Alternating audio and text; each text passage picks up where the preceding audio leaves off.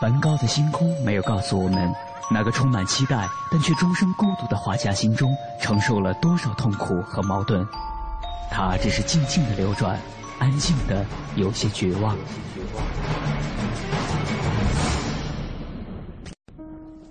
莫奈的睡莲没有告诉我们，那个喜爱平静的人在动荡的时代中，心里有着多少的叹息和遗憾。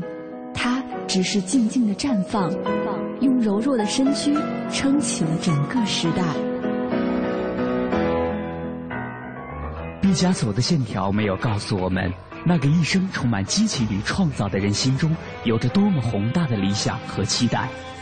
他只是霸道的出现在每一幅画作中，让世界都看到了自己。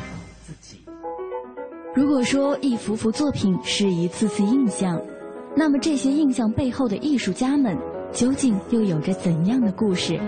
凡尘工作室艺术系列全新话题：印象、写实与浪漫，带您一同走入艺术背后的世界，对话艺术家，还原他们最真实的样子，讲述他们最浪漫的艺术理想。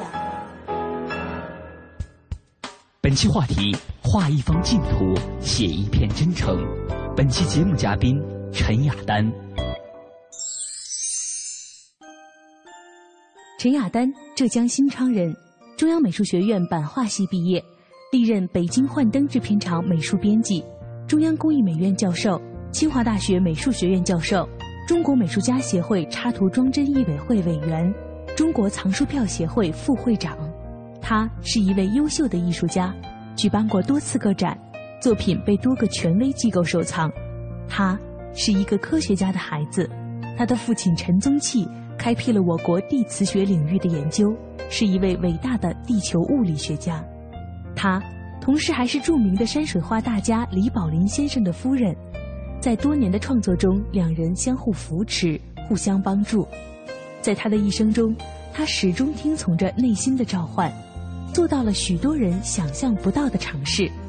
他就是我们今天的节目嘉宾，艺术家陈雅丹女士。他的艺术之路是怎样开启的？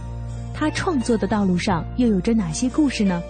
带着这些问题，我们的记者杨安为您采访了陈雅丹女士。其实，在介绍今天的这位嘉宾的时候呢，我犹豫了一下，因为我不知道怎么介绍。除了本身是艺术家，可能还有很多很多想给大家介绍的内容。比如说呢，是去过南极、走过罗布泊的。勇敢的女性艺术家，还比如说和我们前两天节目的嘉宾李宝林先生是夫妻。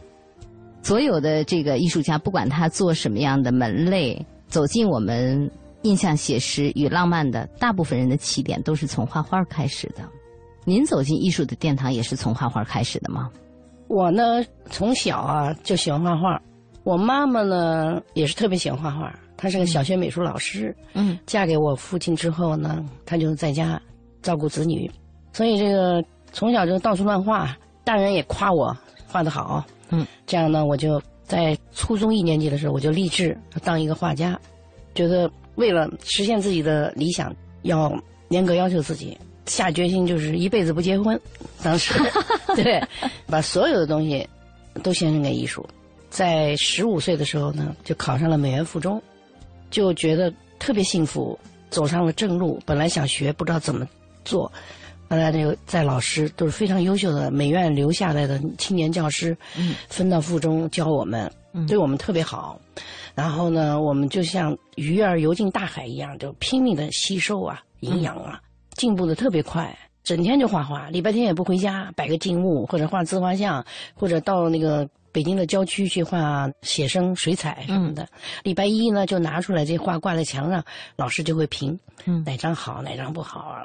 在附中这个三年，正好也赶上大跃进什么那时候，嗯，然后学的基本功非常扎实，嗯，然后呢考上中央美院，考上以后呢就学的版画。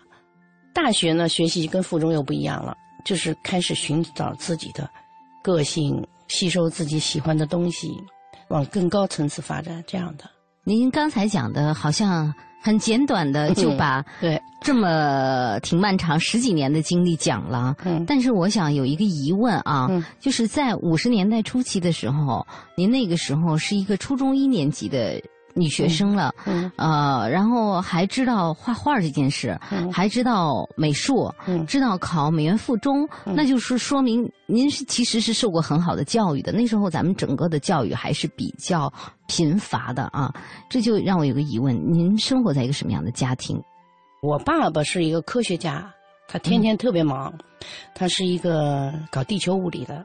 建国初期吧，很重视科学，很尊重科学家，所以他们科学家也就是上了发条似的，就是有用不完的劲儿，觉得国民党那时候腐败嘛，他觉得现在终于有人为了国家的富强重视科学家，所以我爸爸天天上班，就是中国科学院建院的初期，他是立了汗马功劳的。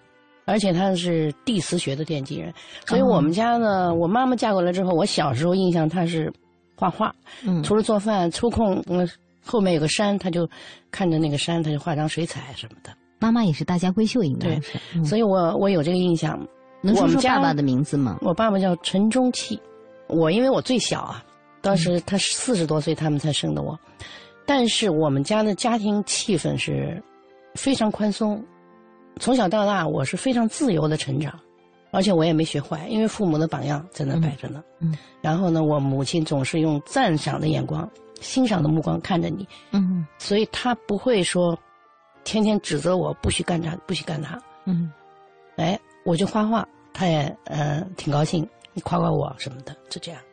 嗯、就是说一直到后来，一直到现在，我都保持着这样的一个特性，并没有被社会磨圆。嗯就是说我能够在任何时候，我表达自己的看法，我明白自己内心的向往是什么，而且我去追寻它，在可能的情况下，比如去南极啊，去罗布泊啊，都是自发的内心的召唤。所以这个都是父母给我的这种宽松的、这种自由的环境培养的。嗯然后画画呢，在学校里它是培养你的基本功，你要画的像一开始啊，整体的观察等等。但是我母亲从小就跟我说，我反对临摹，画画要创作，要培养想象力。如果一个小孩他学画一开始是临摹起家的，他是没有出息的。嗯所以我从小我就是想着画什么，就是自己编个故事，拿手在那画，什么三姐妹什么的，大姐特别的残，二姐特别刁，三三姐特别好什么。想象出来的。嗯，从小就画，从五四五岁我记得我就在那画，画的像像连环画似的。我妈也不管我，所以呢，就是上了附中之后，我们又有严格的基本功，我又有想象力，所以还是，嗯、走的这个路呢，就是多方面的因素，就变成了我现在这个样子。我现在画画怎么画？就是一张白纸铺在那儿，不知道画什么，根据当时的心情拿起来画。所以这个是一种，就是说在西方可以说是表现主义吧。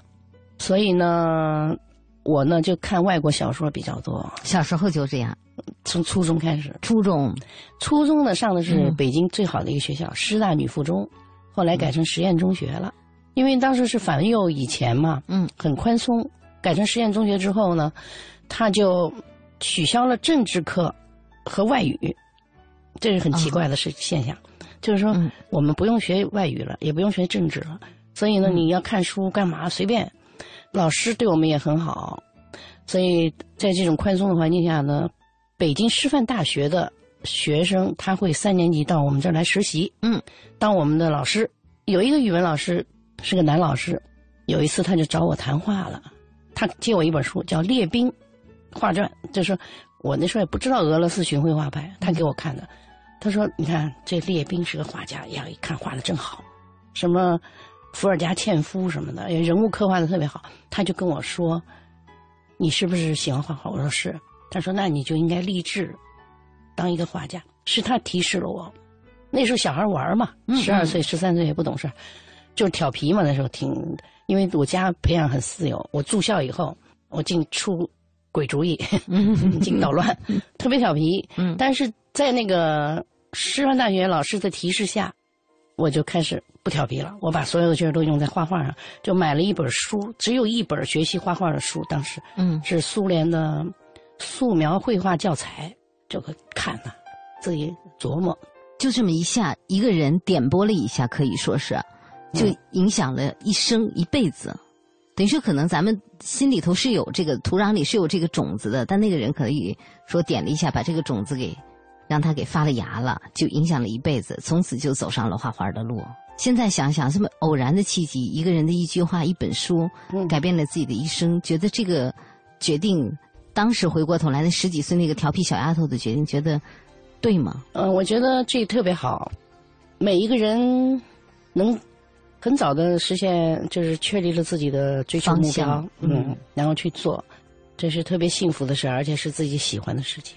很多人上班每天干的是自己不喜欢的工作，那我跟我的学生说，你们马上就要换工作，不要去做这样的事情。而且呢，你们趁着上学的时候要多跑，嗯，出去，暑假寒假，我说将来你就没有寒暑假了。利用寒暑假去边远地区，不要去什么黄山啊、苏州啊这些地方，以后还有机会到边远的地方，西藏、新疆，你去吗？后来好多学生都是，还有我们的青年教师，我们学校的都来找我，指导我 我要我要暑假去西藏，怎么走？走哪条链？我都给他们指。嗯，就多看到边远地方呢，其实是寻找一种淳朴的感动，使使我觉得。通过去那里，我我会遇到很多困难，很多人帮助我都是不认识的，而这些人都很淳朴，他们没有受过这种现代社会商业的污染，给我一种感动的之后呢，他会成为我生命的一部分，所以我我到现在，我画的画还是非常美好的、纯洁的、善良的。很多人到这个年龄，他会被生活所磨累，世俗的琐碎的也没有敏感了，对生活的美也不会去发现了。刚才您提到了那时候爱读书，我不知道那个时候作为一个女中学生，读的都是什么样的书？哪些书对您影响很深？我是把那个世界名著开了单子读的，比如说《战争与和平》，嗯，这里面的主人公，我在很小的时候我都画过他们，这些形象我能塑造出来。但我爸爸从来都不理我，忙得要死，嗯，看我这小孩儿。然后他会发现画的不错，我画了这些《战争与和平》插图之后，他带着我去找了一个画画的，就是科学家的老公是工艺美院的教授，嗯，给他看我的画，然后在他们家我还借回了莎士比亚的书，就是整个的这熏陶使我觉得这个世界是很宽广的，我的猎取的很多，然后现在我能保持这种天性呢，跟我的家庭也有关系啊，嗯。我的老公他李宝林他采取一种宽容的态度。嗯，我说我要去西藏了，我说我带你一起去。他说行，但是他心脏不好，医医生不让他去，那我就自己去。多大年龄的时候？那时候已经四十九岁了啊！我说我要去西藏了，我再不去，我都五十多岁，我就受不了了，那缺氧，我就开始找伴儿啊，就找。我们单位的年轻教师每次看我从外地回来，黑乎乎的，精神焕发，他们全都坐在办公室，那苍白，面色苍白，有气无力的看着我一回来，特激动，说：“陈老师，下次你去哪儿带着我？等这次我要去西藏了。”我说：“走啊！”好几个说跟我去。等一到放暑假，他们都忙着赚钱，你知道吧？他搞设计的嘛，嗯，活儿特别多，都去不了了。那我就又开始找人打电话，最后一个都没有。然后我爱人在日本，最后呢，有一个人来电话了，说同学，说河南有个车，他们组织的，我给你留了一个位子，嗯，包了一辆大车，河南美协，都是画画的，马上就后天就走，我就特别紧张，但是最后我都给办成了。李宝林在日本，嗯，当天晚上回来的，回来以后就送我上火车了。然后每次我从外地回来，头三天吃晚饭，我们家人就听我侃呢。这个路上的所见所闻，特有意思的，什么汽车着火了，这个那个。甘南，我去的西藏去不了，那会儿我就去了甘南。我我想看藏族人，带着学生去的，回来以后又跟他们说。最后我儿子也去了一趟，我爱人也去了一趟，因为我在甘南交了朋友，他们都到马曲。都跟着我的这条路去了。嗯，您一生的这种经历非常非常的多，待会儿我们慢慢的到来，咱们再倒回去啊。刚刚讲了十来分钟，已经很多次的提到了您的先生李宝林先生。呃，李宝林先生也是我们嗯昨天采访的一位艺术家，呃，很儒雅哦。年轻时候应该很帅吧？你们俩怎么认识的？我们俩就是在学校呢，不是一个系。也不是一个一届，但是他呢是学生会主席那会儿，嗯。那我也不认识他。后来呢，突然学生会找我，我那会儿是我们班班长，嗯。我们班呢二十个人就我一女同学，嗯。就选我当班长，我画的好啊，然后就说我们要调你到学校的校刊叫美术兵嗯。去当副主编，那后来我就去了，去了以后就跟他接触就多了。嗯，其实这是他的阴谋，他的阴谋，他那时候想 把我调去多接触嘛。嗯有时候礼拜天，那会儿我小孩不懂，当时十八岁上大学嘛，十十八岁快十九的时候调我过去的。然后他就说，呃，星期天咱们到北海去划船吧，咱们美术兵这几个主编，咱们一起。我说我不去，我还回家呢，我就给拒绝了。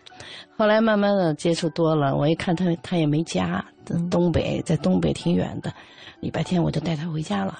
那会儿还没肯定关系呢，啊，我就觉得他怪可怜的，带回家。可怜呐，我妈也挺喜欢他的，嗯。就是觉得还挺好，这人。嗯。慢慢的就加强了解了，对？呃，想问个问题，您二位说实话的哈，今天看来都属于这种才貌双全的啊。哎，单拿出每一个每一位来说，那个李宝林先生到现在是一个老帅哥，那么年轻时候肯定也是大帅哥，又有才气。您就更别提了，年轻时候肯定很漂亮，又是有才气的。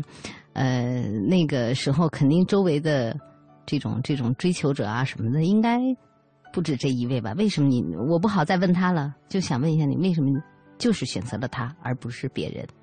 我不是你说的那种才貌双全的。还真不是吗？嗯嗯我十五岁上美院附中之后，嗯我跟你说了，我是很自由长大的，是很有个性的一个人，嗯说干就干的。嗯我要献身艺术了，我决定一辈子不结婚了。嗯十五岁上学之后，我也不打扮自己，我要当苦行僧。嗯，这个时候有一个人跟我打赌，我就剃了光头了。所以那个年代，嗯，光头一直长得特别慢，跟一般的人不一样，一直长到附中毕业，等于三年，我才长成一个小小分头，然后上了大学。但是当时附中最早是跟大学在一起的，所以前后，呃七八届的人和美院的老师当时是轰动了的，所以我在美院特别有名儿是这个。所以我上了大学，李宝林知道我，他说他剃过光头，嗯，男同学都也有个别追我的，但多数都敬而远之了。觉得这人太怪了哈，这人有毛病，也不敢追我。李宝林说：“嗯，他没受这种限制，嗯啊，就是说他觉得我还是，他可以理解当时您嗯的，，我不知道他怎么想的。嗯总之，他主动表示了，嗯。我也觉得他挺好的。但是您十几岁时候那个一辈子不结婚的决心呢，什么时候给？是这样，因为他的当时我们都追求进步啊，嗯我想入团，他老不让我入。呃，我们班好多团员表现也不怎么样。我写那个思想汇报，我就说那个，虽然咱们班团员表现不太好，但是我，嗯我要是入团，我要好好表现，我绝对对得起这个称号。所以把这些同学都得罪了，他就老不让我入团。但是李宝林他是团委副委员还是副书记，我也不记得了。他就关心我嘛，我也挺佩服他的。他就告我应该怎么做怎么做。嗯嗯，他就说你不愿意干家务事儿，嗯，觉得钉个扣子都是浪费时间，这是不对的。我们首先要做一个普通劳动者，不要瞧不起这些人，等等。嗯，而且呢，作为这个共产党什么的无产阶级先锋队，它是一个集体的力量，所以要有铁的纪律什么的。我一听着挺新鲜的，当时我觉得哎呦挺佩服他的，所以慢慢我就改变了。而且当时整个的氛围反右以后，是批判这种想成画家的这种个人主义，嗯。呃不能当画家，我们要当普通劳动者，要为工农兵服务。所以我从上附中一直到大学，就在这样的政治氛围中，我慢慢的就变成一个，我就是确实我们每年都下乡劳动，嗯跟农民打成一片，我也挺喜欢他们淳朴的那种感觉的，所以我慢慢的就不想当画家，但是我要做一个很好的为工农兵服务的画画的美术工作者，变成这样一个人，我觉得这也没错。所以当时李宝林是我的思想导师，导师对，等于说您从一个非常自由的、比较个人主义的那样一个对。呃孩子，其实从艺术的角度，这没有什么错的哈。但是当时要我们要跟社会，嗯，要在这个社会里生活，所以呢，呃，同时也要跟整个社会的环境去结合，又是一个年轻人，对，那所以就慢慢慢慢就很很个人的个张扬的东西，慢慢慢慢开始。远一点，更知道把自己放下来，很真诚的接受了这样的观点，很真诚的。嗯，我相信您是很真诚的，因为其实，在我们录制这个节目之前呢，是跟您的嗯儿子李九红聊过的。他讲过，他说他小的时候呢，爸爸在远处当兵，嗯，然后基本上是妈妈带大的，嗯，而且妈妈可能为了。家庭也是做了很大很大的牺牲，嗯，很大很大的付出的。我想您要是没有这种真诚，咱们不说社会的这一面，至少说，哎呦，我想当当画家，我想那什么的，那这种东西你可能很难去，即使结了婚，也很难把自己那么多年完全投入在孩子啊、家庭的这种支撑上来。所以，这就是女性艺术家的问题了，又是一个。北京我们有一些女画家，嗯，是以我们学校的同学为基础的，嗯。这些女画家在学校里都是非常优秀的，男生很多都有，多数很多都不行的，但是考上来的非常少，是二十比一吧。但是这些女同学都非常棒，但是毕业以后能坚持到现在的，嗯，就不多，那是不容易的。就是作为女性呢，她会说，我一个高班的学姐，她就说，到吃饭的时候，谁都不做饭。她说有一次我说，这个女画家说，我也不做。不做了，你说他，你猜他们说什么？他们就说上外边吃去吧。就是说，女的就得承担的更多。我呢，因为我很爱我的老公和我的孩子，所以我不做，谁来做呢？所以我现在还是承担很多。我相信我比较聪明，比较能干。我利用我的合理分配时间，我把它安排好。如果我不管，那那也不行。嗯啊，而且我不仅干这些家务和这是管家这些事儿，我还要做他们的思想工作。我还是我们家的党支部书记呢，所以这个女性画家的问题是这样的。然后呢，艺术的初衷先是当画家，最后呢是当普通劳动者，然后是四人帮打倒之后，嗯，我又又改变了。四人帮打倒之后呢，就文化大革命那些理念又变了，嗯，感觉没有精神支柱了。我们那一段就比较惶恐，嗯，呃，无所适从。那个时候有一个说法叫拨乱反正，就把过去一些东西错的把它抛弃。我又回到了小时候的初衷，怎么回的呢？也是一个朋友说了一句话，他说：“你想当画家没有错，嗯，这不是个人主义，呃，你只要是不伤害别人，一个人有自己的追求，只要不伤害别人，不踩着别人向上爬，有什么错呢？”我马上就明白了。我说：“人来世上走一遭，每个人都有权利追求自己的梦想和理想，这没有错。我想当一个画家，我可以当，我不伤害别人就行。我通过自己的努力，我会对社会贡献更大。嗯，我我干自己爱干的事儿，所以，我一直就这样走过来。在学校里，我就调到了工艺美院，是因为那里对我的艺术发展更好一些。我喜欢往深里走一走，所以对学生我也是这么讲的。”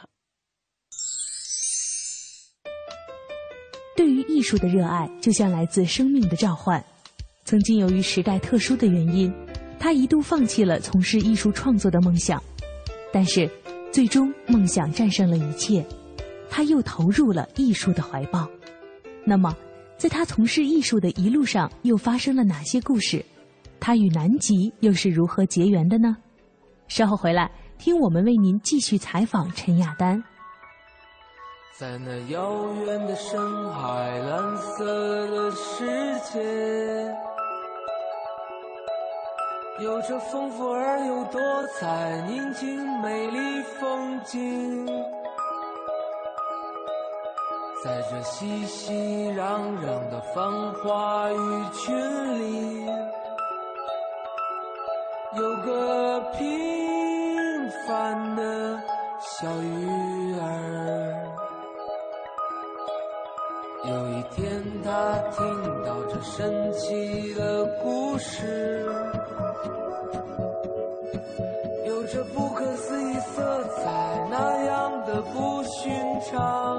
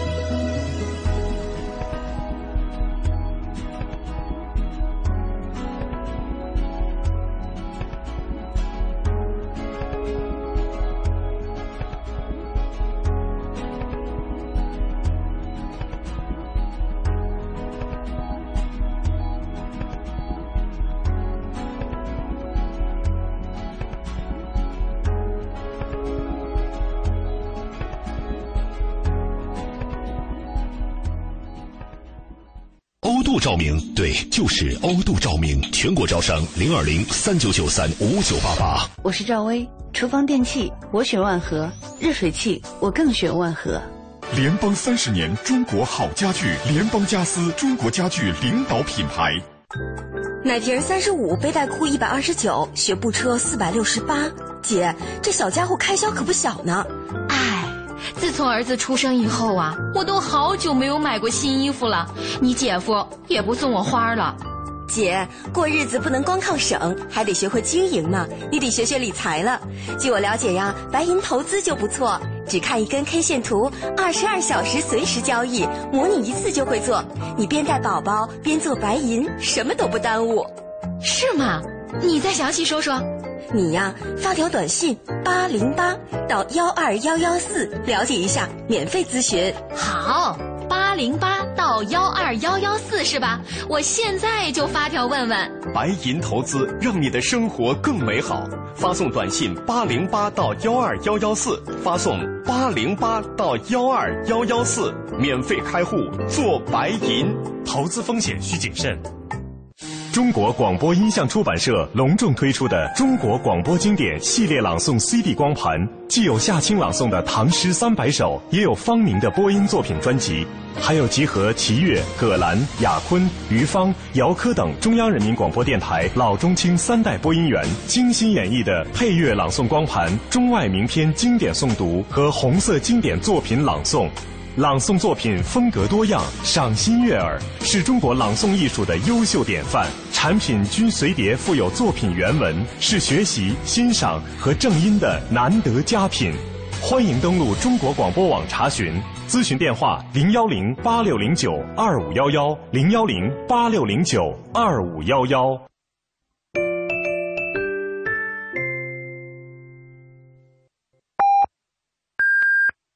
北京时间二十二点三十分。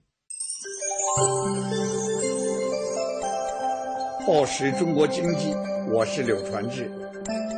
一个企业如果能将员工的追求融入到企业长期发展的目标中去，这个企业就是以人为本的企业。报时中国经济。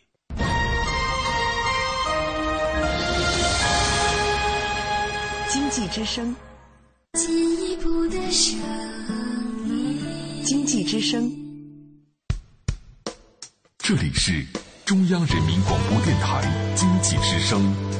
每当夜晚来临的时候，瞬间，瞬间，瞬间，可以成就未来，变成故事，铭记终生；也可以石沉大海，无人问津，被人遗忘。瞬间稍纵即逝，但每一个瞬间又是那么真实。写实艺术家们努力捕捉瞬间的真实，用纸张承载的画面化作永恒的思考。印象、写实与浪漫，记录最真实的艺术人生，感悟最浪漫的艺术理想。本期话题：画一方净土，写一片真诚。本期节目嘉宾陈雅丹。谈起自己的艺术创作之路，陈雅丹说：“多年的家庭生活中，先生李宝林一直以来对自己的宽容、善良和理解，是他能够走到今天的重要因素。同时，李宝林身上那种锲而不舍、在原地打井般的对艺术钻研的精神，也深深的激励着他，让他不断的在艺术的世界中探索更多的可能性。作为中国第一位登上南极的女画家。”她与南极是怎样结缘的？南极的经历又给她的生活和创作带来了怎样的影响呢？带着这些问题，我们的记者杨安为您采访了艺术家陈亚丹。一下就从这个美院，然后您和李宝林先生这种一辈子的这种结缘哈开始，我们跳到了若干年后。这个改革开放各种思潮的这种变化，你又开始，你内心想当画家的这个梦又复苏了。中间这么一大段，除了相夫教子的这一部分，我们必须去承担的一部分女人的责任、女人角色当中的很重要的一部分之外，职业呢？您是在做什么？大学毕业，我是分到北京幻灯制片厂，就是做普及美术。灯了，嗯，就是也是画那么大的一个像连环画似的。呃，十五年，他不需要你画的太好，他就赶任务的。比如新婚姻法出来了，你赶快画一下。嗯，我画的特别快，完了剩下时间都不知道干嘛。幸亏他管的比较宽，我可以去看画展。所以这十五年呢，在四猫打倒后，我在幻灯厂还画了一些画。那调到工艺美院，就是后来改成清华美院，在晚在快退休的时候，就是装潢艺术设计系。嗯，还后来又分了一个书记装帧系，我们分开了。就我一直就比较喜欢书，看书，所以呢，我就对这个也很有兴趣。我除了教书里的插图，我还教他们整体设计。这个时候可以说做往深度做了，有点那个做艺术的感觉了。对，呃，不管是到了哪个系呢，实际上某种程度上是给了你一个大概的一个。专业从技法上可能跟别的系不太一样，要做的事情，但你内心呢？内心的东西什么时候开始觉得哎，这做的是我内心的东西了？是这样，我是学版画的嘛，嗯，后来调到工艺美院，我慢慢的就进入了宣纸和毛笔的。我教这个课我很喜欢，但是我自己画业余时间画独幅画，嗯，就是用老公那儿有的是宣纸、毛笔。你知道版画它需要印刷，对，我有一次我一个想法很好，草图也很好，印成丝网版画，印了无数次，一个月才印出一张好的来，因为它需要一种工艺的过程，印刷的过程，好不容易一张好的，不小心一个小黑手印一按，旁边不干净了也不行。在国外呢有版画工坊，有人给印，咱国内当时没有，所以呢我说。如果我不这一个月不干这个版画印刷，嗯，我可以画出很多画来，嗯，我不能弄这个了。宣纸呢，我画的不好我就扔了，接着画很快，所以它比较适合我，因为我喜欢画灵动的线条，我走路也很快，干活我在厨房里干活我觉得我在画线条。我做饭的时候就跟画一条线特痛快，我我把那锅把它拿到这个水池子上，嗯，我拿不动，挺沉的，我就哗一下给抡过来了。所以画画那种激情的线条，我觉得特别过瘾。所以呢，我就宣纸比较好，找着了这个，找到这个，嗯嗯。所以现在呢，就是我业余时间有空，我就画独幅画。独幅画呢，就是也得找感觉，嗯，比如说我们上课不用坐班好不容易有两个礼拜。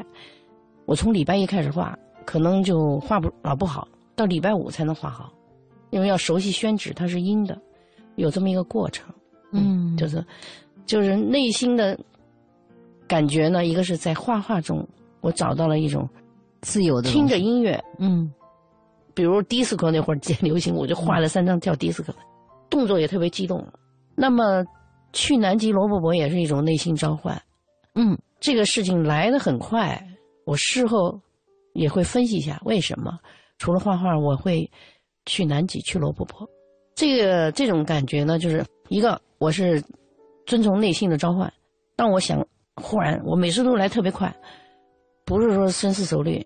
比如说南极那天看电视，晚上我们家还有两个搞雕塑的同学来做客，看着电视，突然呢就播放了南极考察队的船是第一次考察队回来，八几年，八五年，嗯，船靠上海港。那船是锈迹斑斑的，下来的那些人黑乎乎的，穿的羽绒服原来红的变成粉色的了，风吹日晒的感觉，我就特激动。当时，我觉得他们经历过很多事情，我当时就脱口而出：“我要去南极。”这个时候呢，我的客人就说：“去南极谈何容易？”第三句话，我爱人就说了：“不，亚丹要办的事儿，他一定能办成。”然后我就列了个表。谁负责这个事儿？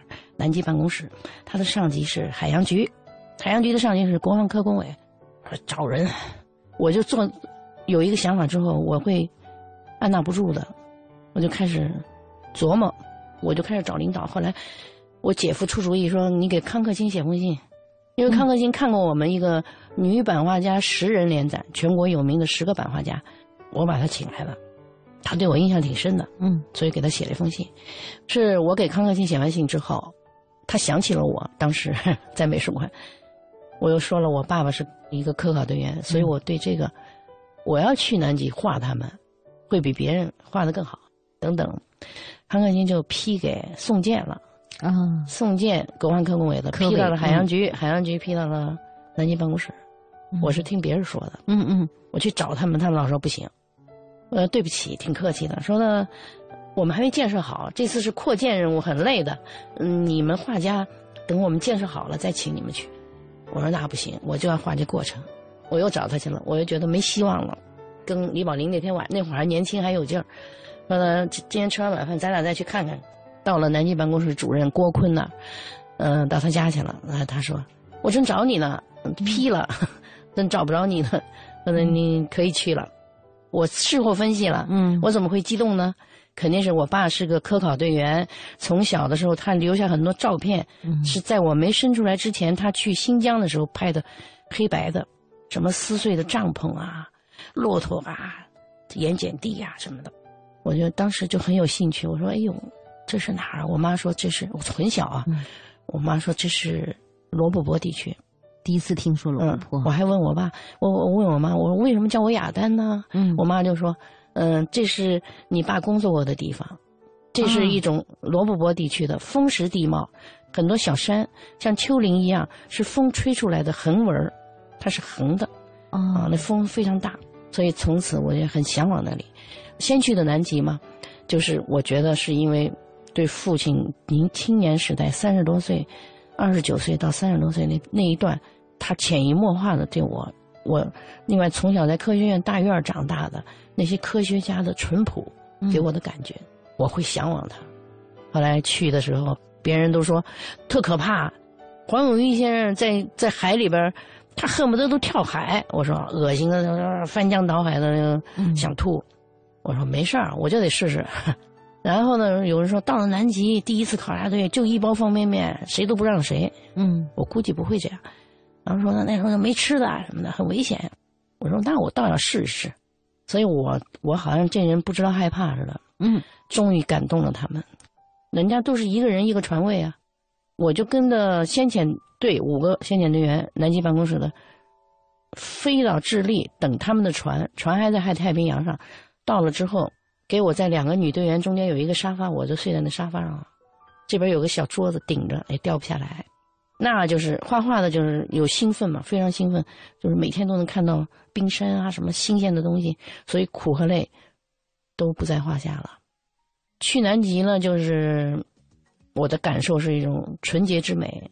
登上南极乔治王岛的一瞬间，是非常安静的，一片白茫茫的雪有一米多厚，你踩下去，然后那些海鸥、黑鸥、黑背鸥和企鹅在远处，等于我都融化了，我就。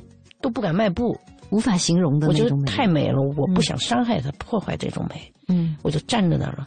旁边有一个作家，他是去写电视剧的，四川的，他就说：“哎呀，真是一种苍凉之美。”可是我不是这种感觉，嗯，我就感觉就是非常纯洁的美。所以我在后来在那儿画了一张壁画，临走的时候，说画家，你要走了，那个给我们留张画呗。我给你收拾了一面墙，木头房子，一面山墙，我就构思，我就画了三个太阳，底下是雪原，还有跋涉的科考队员四个人绳子连着，还有一些企鹅海豹，嗯，前面是海，然后用油漆画的，用安全帽当那个调色盘，就三个太阳，是不同颜色的，嗯，就象征着人类的三种必备的状态，哎，比如红色，我觉得在去南极的所有科考队员都穿着红色的衣服，为什么呢？因为在白茫茫的雪原上，万一你出事儿，能够很很快的发现你。嗯，同时我又感觉到，不是热血男儿谁敢去南极呢？它是很艰苦的、很危险的、很孤独的。这些红色就像一滴滴血滴入了南极的大陆，热血。所以红画了一个红太阳，白太阳呢就是南南极茫茫的雪原。同时，它使我想起了这个那些小孩纯洁的眼神。我特别爱看小孩儿眼睛啊，所以那个代表人类的纯洁。绿太阳呢，就是在南极也有一点，第一石头上长的小绿绿色，但是绿色太少了。所以我回到北京，我发现啊，我特别喜欢绿。原来我北京满大街的树都是绿的，嗯，而且我觉得堆满了尘土，那会儿也不好看，我一点都没感觉。但南极回来以后，我就特别喜欢绿，因为南极是没有绿色的，所以呢，我就概括成这三种颜色，三个太阳。您刚才说不是热血男儿谁到这里来？嗯，但是真的您不是男儿，嗯、是热血巾巾帼哈。嗯，对，去了那儿，呃，一句话带过了，说艰苦什么什么的都不在话下了啊。但是真的是艰苦是切实的，路上比如说类似什么晕船啊那种寒冷啊，跟你想象的是一样的吗？有心理准备吗？我没有想象，我、我只是。准备去迎接新生活，看很多没见过的东西，这种兴奋。嗯、所以在船上是晕船，但是我晕的不是很厉害。在船上那水可以随便进来的，我都不知道，我以为船就在海上是干的，结果它一歪，哗，大浪就进来了，经常就就浑身都湿透了。嗯，但是我不是那种叫苦叫累的人，嗯，就是整个过程我是非常兴奋、激动。然后我在南极那个快走了，那个新闻班班长是上海新新闻电影制片厂的一个老同志，他说：“嗯，我带你去到西海岸跋涉，那个雪到这儿，就一个人在前面趟路，我们踩着他的脚印走，因为我们怕陷进去。嗯，然后过一个玛瑙滩，就是红军过草地似的，啊，就是有一些白色的玛瑙，然后那个旁边都是稀泥。”我走的时候，后面人就叫我，就是有没走的嘛，看见我们要走了，就说画家，你给我买晚餐的时候小心点啊，别陷进去什么的。后来我就在那走走走，走落后了，我就陷进去了，陷到这儿了，陷得齐腰了，又冷啊，我就叫他们，他们给我拉出来了，他们就笑着说没事吧，我说没事过一会儿那风一吹就干了，就变成冰块了，就这里面没感觉了就，所以那时候也年轻，四十多岁也没事儿。有朋友在形容陈雅丹老师的作品时说：“雅丹的有些画很美，雅丹的画不是技巧，是他用心在作画。他不同于众，很有自己的特点。他画出的这样一种美，不同于画面上寻找的美学价值上的美，它带给你心灵上的纯净。雅丹有着不变的童心，这在他待人接物、他的画里处处表现出来。”感到他是独特的陈雅丹，而不是另外一个人可以替代的。他的胆识与经历，正是他才能做到。那么，这种丰富的生活经历以及内心真挚的冲动，为他的创作带来了哪些影响呢？他与刘不坡的情缘又是怎样结下的呢？在明天的节目中，我们将为您继续采访艺术家陈雅丹女士。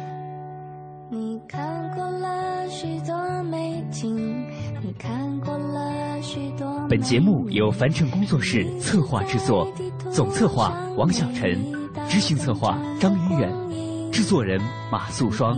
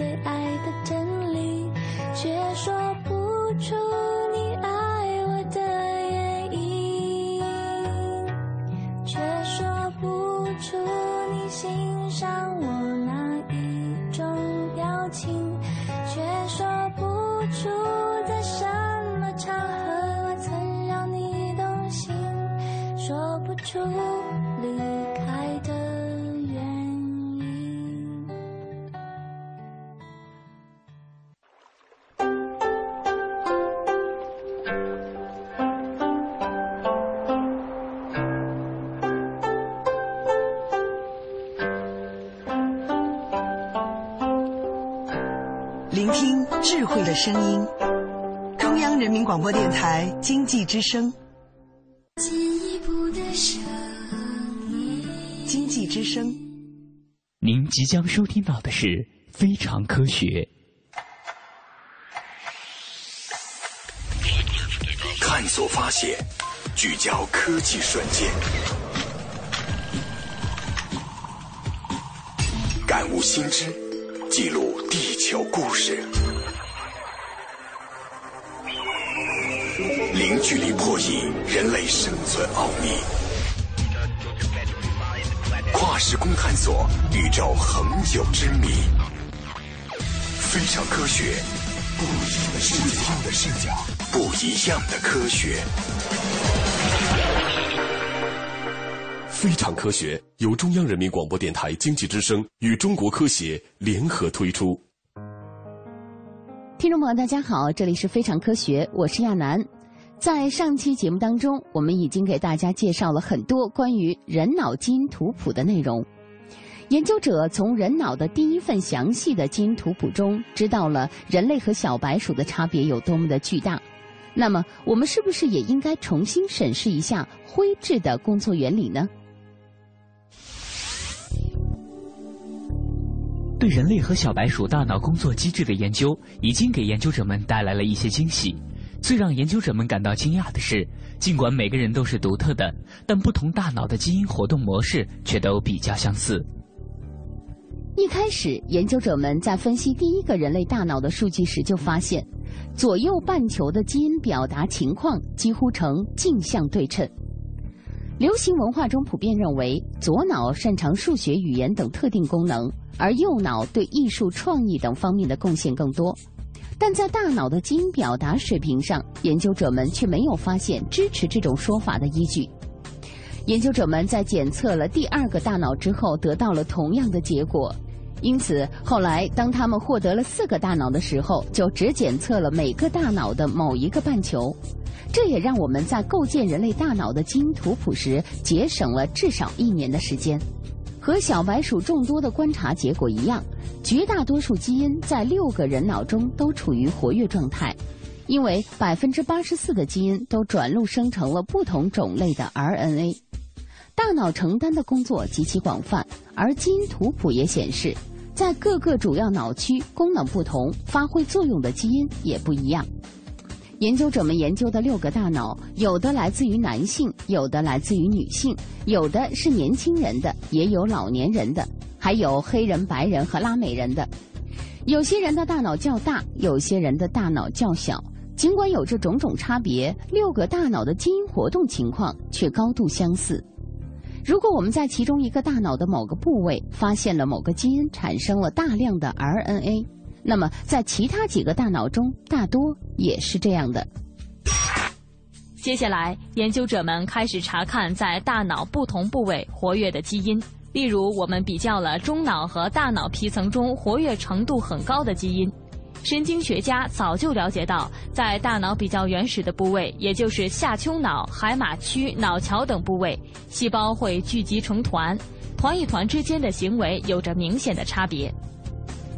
研究者们发现，这些细胞团表达的基因大不相同。在这些原始的大脑结构里，细胞们同时表达着各种基因。另外一方面，大脑皮层无论是细胞结构还是基因的活跃度，都呈现出了另外一种情况。大脑皮层由六层灰质构成，包含了多种类型的大脑细胞。在进化上，大脑皮层出现的相对较晚，它们在人类大脑中的占比也远远比其他动物中的要大。人类行为和个体性格的复杂性和独特性，正是拜灰质所赐。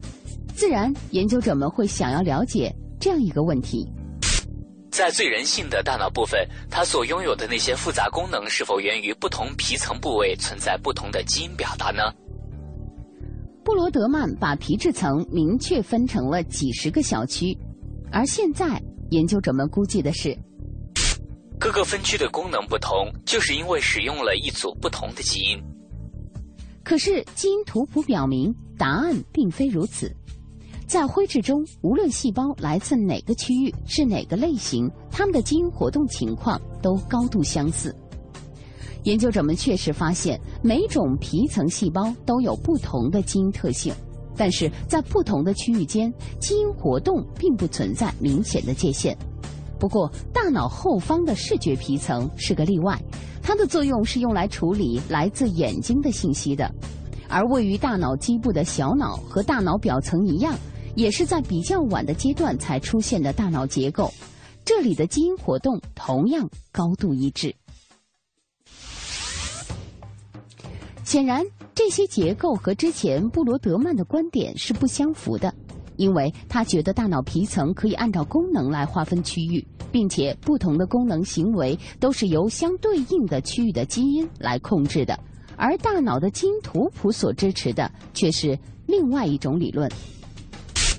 基因决定了细胞的类型，也为不同类型的细胞提供了基本蓝图，使它们按照预定方式从内到外有序排序，组成皮层柱。但是，大脑皮层是由许许多多的皮层柱组成的整体，因此从总体来看。相对于利用基因活动的变化来让不同的区域执行不同的功能，大脑皮层的行为可能更多取决于神经元是以什么方式连接成神经回路，和神经回路收到过什么刺激。研究者选取了大约一千个基因，比较它们在小白鼠和人类大脑里的活动，结果研究者们惊讶地发现，其中有将近三分之一的基因在表达水平上有比较大的差异。但在小白鼠的大脑里却是活跃的，还有很多基因的表达水平也有很大的差异。小白鼠和人的相似程度是大是小？这个问题之所以重要，是因为几乎所有神经病学实验和药物实验都会先在小白鼠身上开展，因为啮齿类动物成本较低，生长速度快，还便于做对照和检测。不过，小白鼠身上成功的疗法很少能直接转变为对大脑有效的疗法。两个物种在基因表达上的差异，或许有助于解释这个现象。用小白鼠做实验的原因很简单：第一，数量充足。许多试验需要统计学分析，这就要求一定的数量。大白鼠和小白鼠，特别是小白鼠，在人类繁殖条件下能满足数量要求。第二，动物等级，小白鼠属于哺乳动物，除了体积小，与其他哺乳动物的进化水平相比并不差。第三，成本较低，由于人工繁殖喂养，而且繁殖较快，因此降低了研究成本。我们不禁要问：除了用小白鼠做实验之外，是不是还能有其他种类的动物帮助人们完成药品实验呢？如果是用人类的近亲猴子做实验的话，是不是能够让实验更准确呢？您正在收听的是《非常科学》，非常科学，非常科学，非常好听，非常好听。让研究者们感到吃惊的是，猴子实验结果和他们在小白鼠中看到的差异很大。从恒河猴身上看到的数据来看，在他们的大脑中有不到百分之五的基因的表达方式明显不同于人类大脑中的基因。研究者们和他们的合作者们目前还在制作猴脑的基因图谱，所以在他们取得更多数据之后，百分之五这一数值可能还会发生变化。但不管怎么样，人脑和猴脑的基因活动是如此相似。这再次说明大脑中神经元的连接方式，而不是细胞中的基因活动差异，让人类具有了不同于其他物种的特性。还有一点是非常明显的，那就是研究者们要给研究人员和制药公司提供更加详细的信息，让他们能够分辨出哪些药物可以拿小白鼠做实验，而哪些则需要在人类的亲缘物种上做实验。研究者们自从2007年公布了小白鼠大脑基因图谱之后，到现在为止，已经有一千多项研究用到了这一图谱。2010年左右，他们也向公众开封了人脑基因图谱的部分信息，包括最初两个大脑样本的数据。研究者们下一步的工作计划是给这份基因图谱补充更多的细节信息，以扩大图谱的范围。只有在一个个弄清楚脑细胞的基因表达模式之后，才能真正了解基因活动在大脑功能中所发挥的作用。而在人脑这么复杂庞大的器官上完成这个工作，绝对是空前未有的挑战。好在层出不穷的新技术可以帮助神经科学家检测出每个细胞中编码蛋白质的核糖核酸。利用这些新技术，研究者们还能检测出所有已经完成转码的核糖核酸，这也就可以弄清楚那些不产生蛋白质的核糖核酸是不是能在大脑中起着重要的作用了。另外，为了让在研究自闭症、阿尔茨海默病、帕金森病等大脑疾病的科学家可以更方便地使用基因图谱，艾伦脑科学研究所已经把这次艾伦脑科学研究所已经把这次研究的所有数据都上传到了网络之上，供科学家们免费使用了。现在用免费软件就可以点击查看大脑基因图谱的相关数据了。我们都真心希望大脑的基因图谱能为其他的大脑研究铺平道路。好了，到这里我们今天的《非常科学》也要暂时告一段落了。主持人亚楠代表编辑制作，感谢大家的收听，并诚邀您明天同一时间继续关注《非常科学》。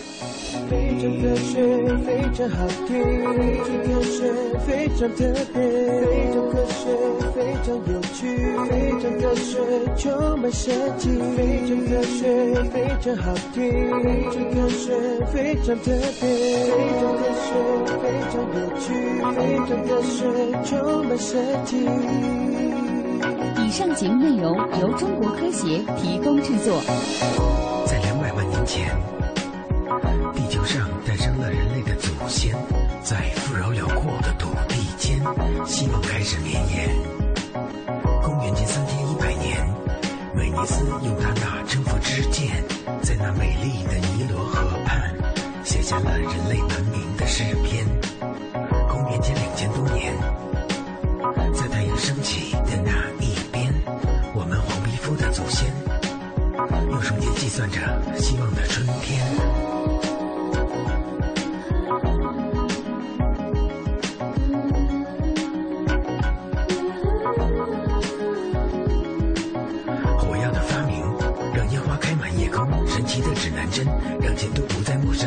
生。活字印刷术把历史的悠久记录，人类的聪明才智让文明的车轮